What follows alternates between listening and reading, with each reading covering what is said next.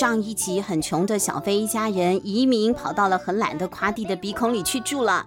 这个故事却一开始就让人感到很不安呢，好担心这样的组合会不会出什么大事哦。而且大飞小飞现在竟然动起了夸蒂鼻毛的脑筋，要拔他的鼻毛，又痒又痛，夸蒂快要忍不住了，他他他要打喷嚏了。地球人好神勇，一脚踢飞了从头。夸蒂的鼻孔。萧逸清着。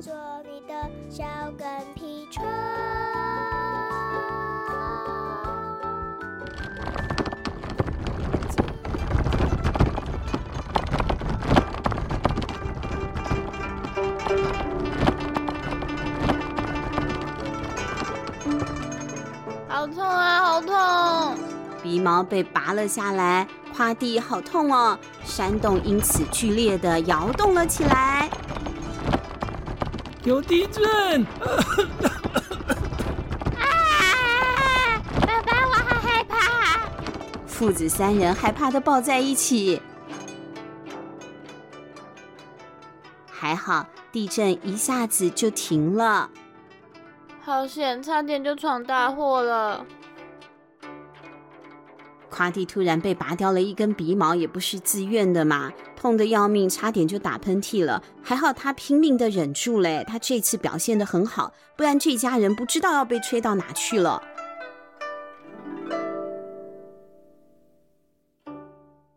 没事了，没事了，地震停了，我们来煮黑草药汤吧。大飞拿出菜刀，割了几大把的黑草，放在锅子里头熬煮。黑草汤慢慢的散发出了一股奇异的辣辣的味道。大飞呢，先喝了一口，确定没有问题，再端给爸爸喝。虽然有一点刺鼻，全身发冷的爸爸还是喝了不少哦。嗯，这这这个汤好够劲啊！虽然味道怪怪的，可是喝完身体就热起来了呢。爸爸喝完黑草汤就睡了，因为热辣辣的汤还发了一身的汗哦。醒来之后，风寒竟然就好了很多哎。大飞和小飞好高兴哦，继续煮黑草汤给爸爸喝。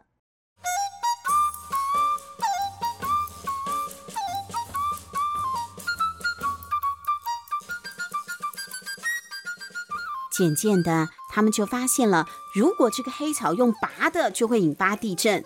好像山洞会痛一样，所以后来他们就改成用刀子小心的割，不要弄伤鼻孔，不要弄伤山洞，不让山洞疼，就不会再发生地震了。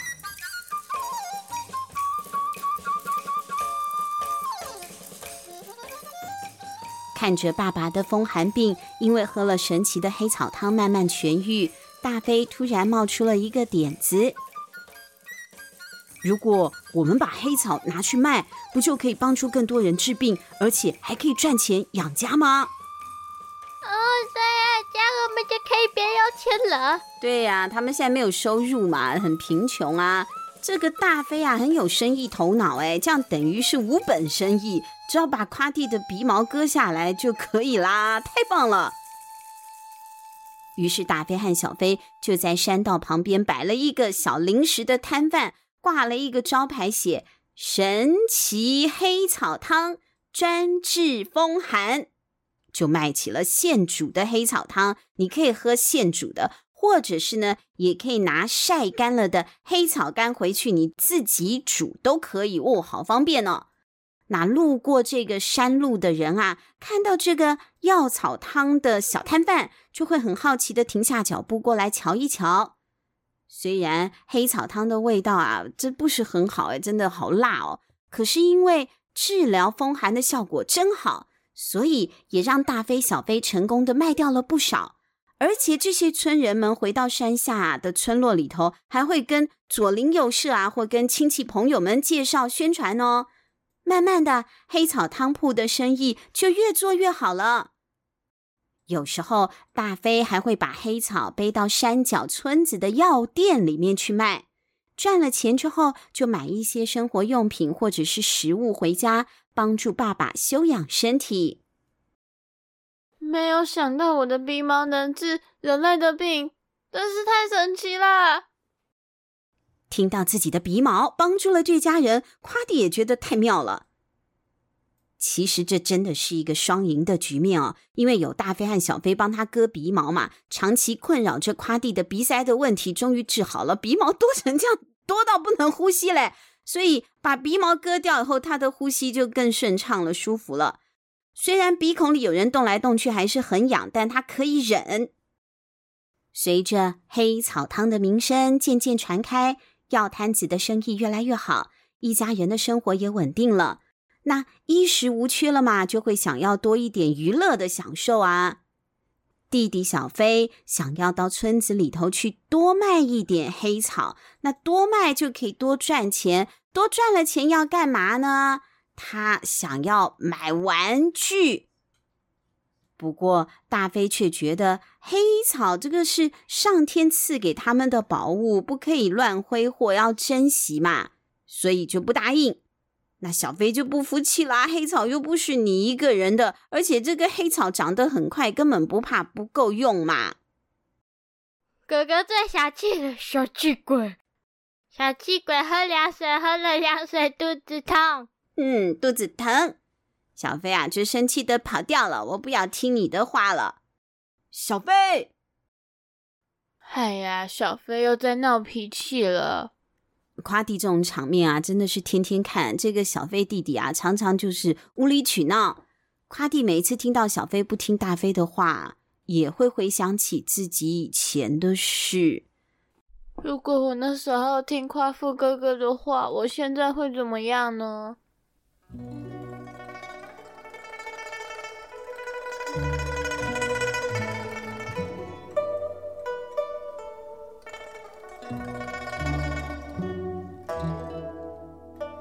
在很久很久以前，夸地的村落里，夸父哥哥是一个性子很急的人，一双大脚啊，像是踩着风火轮一样，整天到处的跑来跑去，忙着为家人和村民做事呢。他很爱服务别人。小的时候，夸蒂还会跟着夸父哥哥和其他的巨人一起工作。可是后来他就觉得这样每天走那么多路累死了，为什么不过轻松一点嘛？过日子的方法有很多啊，所以他就开始找机会偷懒，慢慢的就越来越不想动了。夸弟呀，偷懒的小孩没人爱哦。看到夸弟又在大白天睡觉，夸父啊就忍不住开口劝他了：“你不要再睡了啦。”你做什么事情都一下就放弃，以后会交不到朋友的哦。交朋友那么累，我才不想交朋友呢。没有朋友怎么行呢？哥哥又不能一直陪着你呢。这种事情以后再说嘛。对呀，夸蒂不在乎，他只想要怎么样偷懒，让他再多睡一点。有一次，父母交代他们兄弟去耕田。可是夸弟想先再睡一下再去工作，就把锄头放在脚边，躺在田埂上睡午觉。夸弟呀，你又在偷懒了！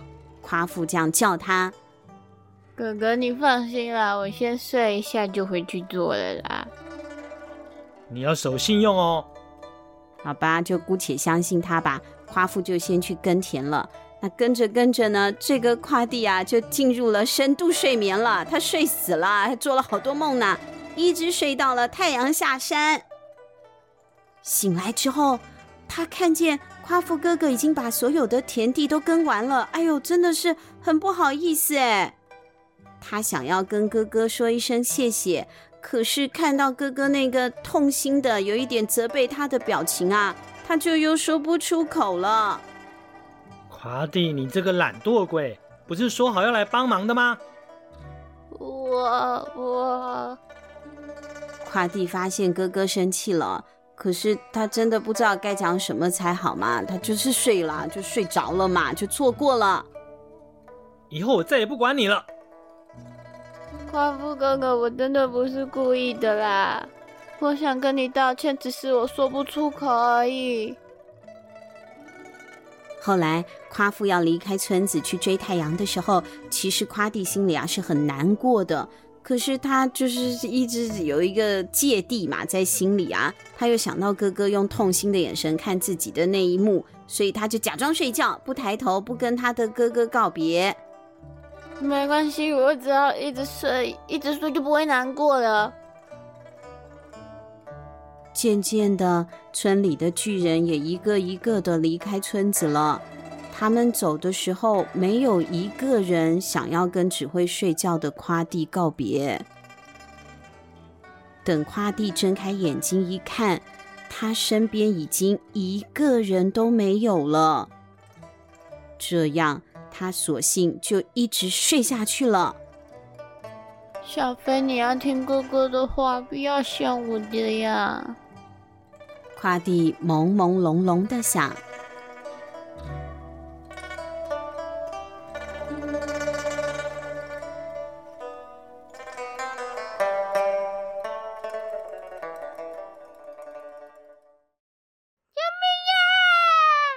哎呦突然有一个。刺耳的男孩的尖叫声传到了夸弟的耳朵里面了。他原本还在回忆杀呢，现在就从回忆里面惊醒了。原来那个小飞不听哥哥的话，偷偷背着黑草干要拿出去卖。可是他个子小嘛，他又贪心，背了好多好多，背不动，一个不小心就滑倒了，一路啊噼里啪啦噼里啪啦的就滑到了鼻孔山洞附近的陡峭的山谷去了。救命啊！救命啊！滚下山谷的小飞用双手抓住山壁上的藤蔓，整个身子惊险地挂在绝壁的深谷上，这真是险象环生啊！大飞听到声音，急急忙忙地冲了过来，在山谷上面喊着：“小飞，撑着点，哥哥马上来救你！”哥哥，你快点来救救我不然我要摔成皮蛋瘦豆粥了。哎呀，那真的是摔得很彻底啊，很粉碎。不行不行，快去救他！小飞挂在山壁上面哇哇大哭，着急的大飞急急忙忙的从山壁上攀爬下来。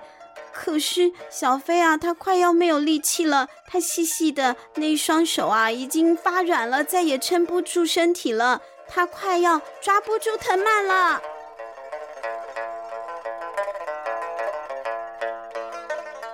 就差那么一点点了，在大飞要抓住小飞的时候，小飞抓住的藤蔓忽然就断了。小飞，哥哥，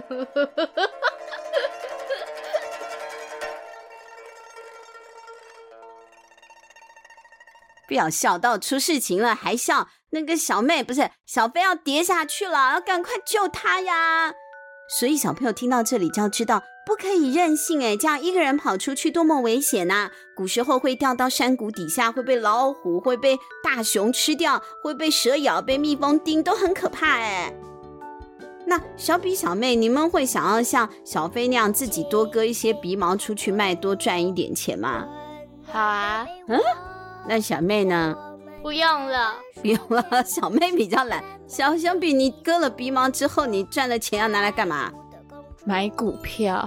哎呦，他要理财啊！最近我在看理财书，他们两个爸爸在摇头，因为爸爸赔了很多钱。那是以前的事了，不能跟小妹说，不然小妹要在意了。好，到底最后大飞有没有办法及时赶来救小飞呢？下个星期请持续锁定我们家的睡前故事哦。我们下星期见，拜拜，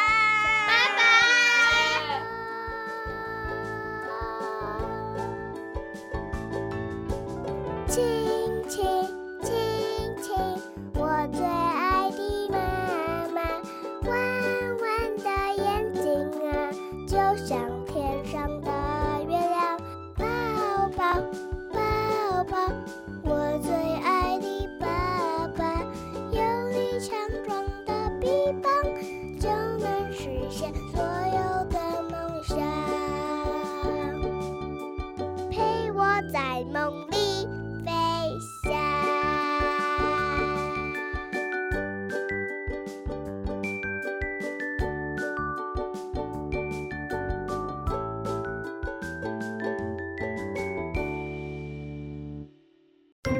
小朋友喜欢我们的 podcast 吗？除了 podcast 节目外，我们家的睡前故事在 YouTube 频道上也有不一样的音响版故事可以听哦。快去按赞、订阅、开铃铛，这样新故事上档时才不会错过。另外，如果想要常常参加证书抽奖，也可以追踪我们家的睡前故事 FB 粉丝专业，下一次的得奖人可能就是你哦。